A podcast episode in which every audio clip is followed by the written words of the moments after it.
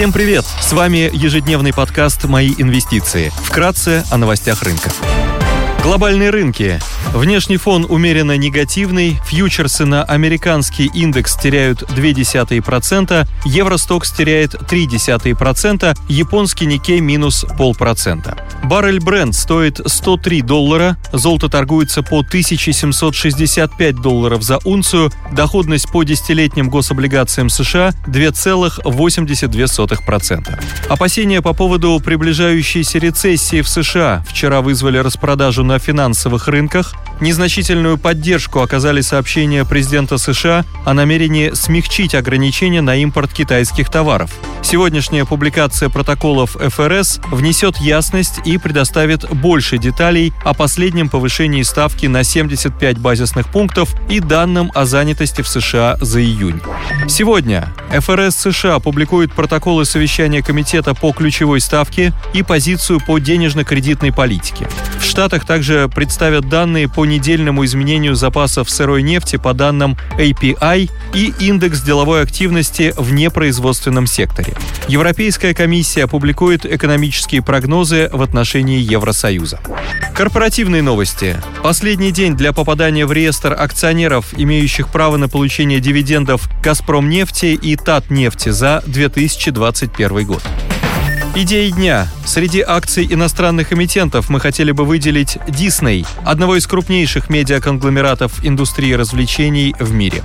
Бизнес-компания охватывает сегменты медиа и развлекательного контента, который занимает 75% в структуре выручки компании за 2021 год, а также сегмент тематических парков и продажи атрибутики – 25% выручки. Значимым драйвером роста для компании является развитие стримингового сервиса Disney+. В первом квартале 2022 года прирост количества подписчиков сервиса с начала года составил 7,9 миллиона. При этом общее количество платных подписчиков выросло на 33% год к году и составило 137,7 миллиона. В настоящий момент Disney Plus является вторым крупнейшим стриминговым сервисом в мире после Netflix. Компания смогла добиться повышения средней выручки с подписчика на 9% год к году. При этом средняя стоимость месячной подписки все еще находится на невысоком уровне относительно основных конкурентов и составляет 6,33 доллара, в то время как стоимость подписки на Netflix и HBO Max составляет 10-15 долларов в месяц. Это означает, что у Disney сохраняется потенциал для дальнейшего повышения стоимости подписки в будущем. Менеджмент компании прогнозирует рост числа подписчиков Disney Plus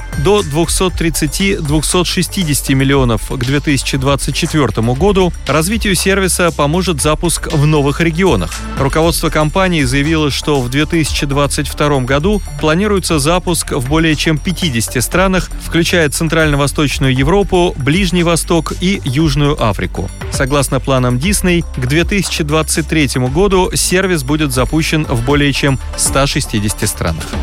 Другим значимым драйвером станет дальнейшее восстановление посещаемости тематических парков Disney. В первом квартале 2022 года выручка в сегменте Parks, Experiences and Products выросла более чем в два раза год к году и вернулась к допандемийным уровням конце июня, после окончания продолжающихся в Китае локдаунов, заново открылся тематический парк в Шанхае. Это должно оказать позитивное влияние на финансовые показатели сегмента в третьем квартале текущего года. Ранее в апреле снова заработал Диснейленд в Гонконге. Руководство компании ожидает, что открытие парков в Шанхае и Гонконге принесет Дисней выручку в размере около 350 миллионов долларов в третьем-четвертом кварталах 2020 2022 года.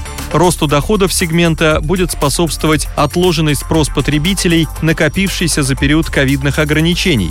Согласно заявлениям руководства компании, расходы посетителей тематических парков США в первом квартале этого года выросли на 40% по сравнению с 2019 годом и на 20% по сравнению с 2020 годом. Также в середине июля планируется запуск работы плавучего парка развлечений компании круизного круизного лайнера «Wish». В долгосрочной перспективе одним из драйверов роста может стать запуск тематических курортов в формате жилых поселков, в которых будут дома, магазины и развлекательные комплексы. Компания открыла подразделение Story Living by Disney, которое будет заниматься проектированием жилых поселков. На первом этапе компания создаст поселок под названием Катино на 1700 домов. В поселке компания планирует разместить отели, торговые центры, зону для плавания общей площадью около 100 тысяч квадратных метров. Также он будет включать специальную зону для жителей старше 55 лет. Поселок построят вблизи города Ранчо Мираж в Калифорнии. Спасибо, что слушали нас. До встречи в то же время завтра. Напоминаем, что все вышесказанное не является индивидуальной инвестиционной рекомендацией.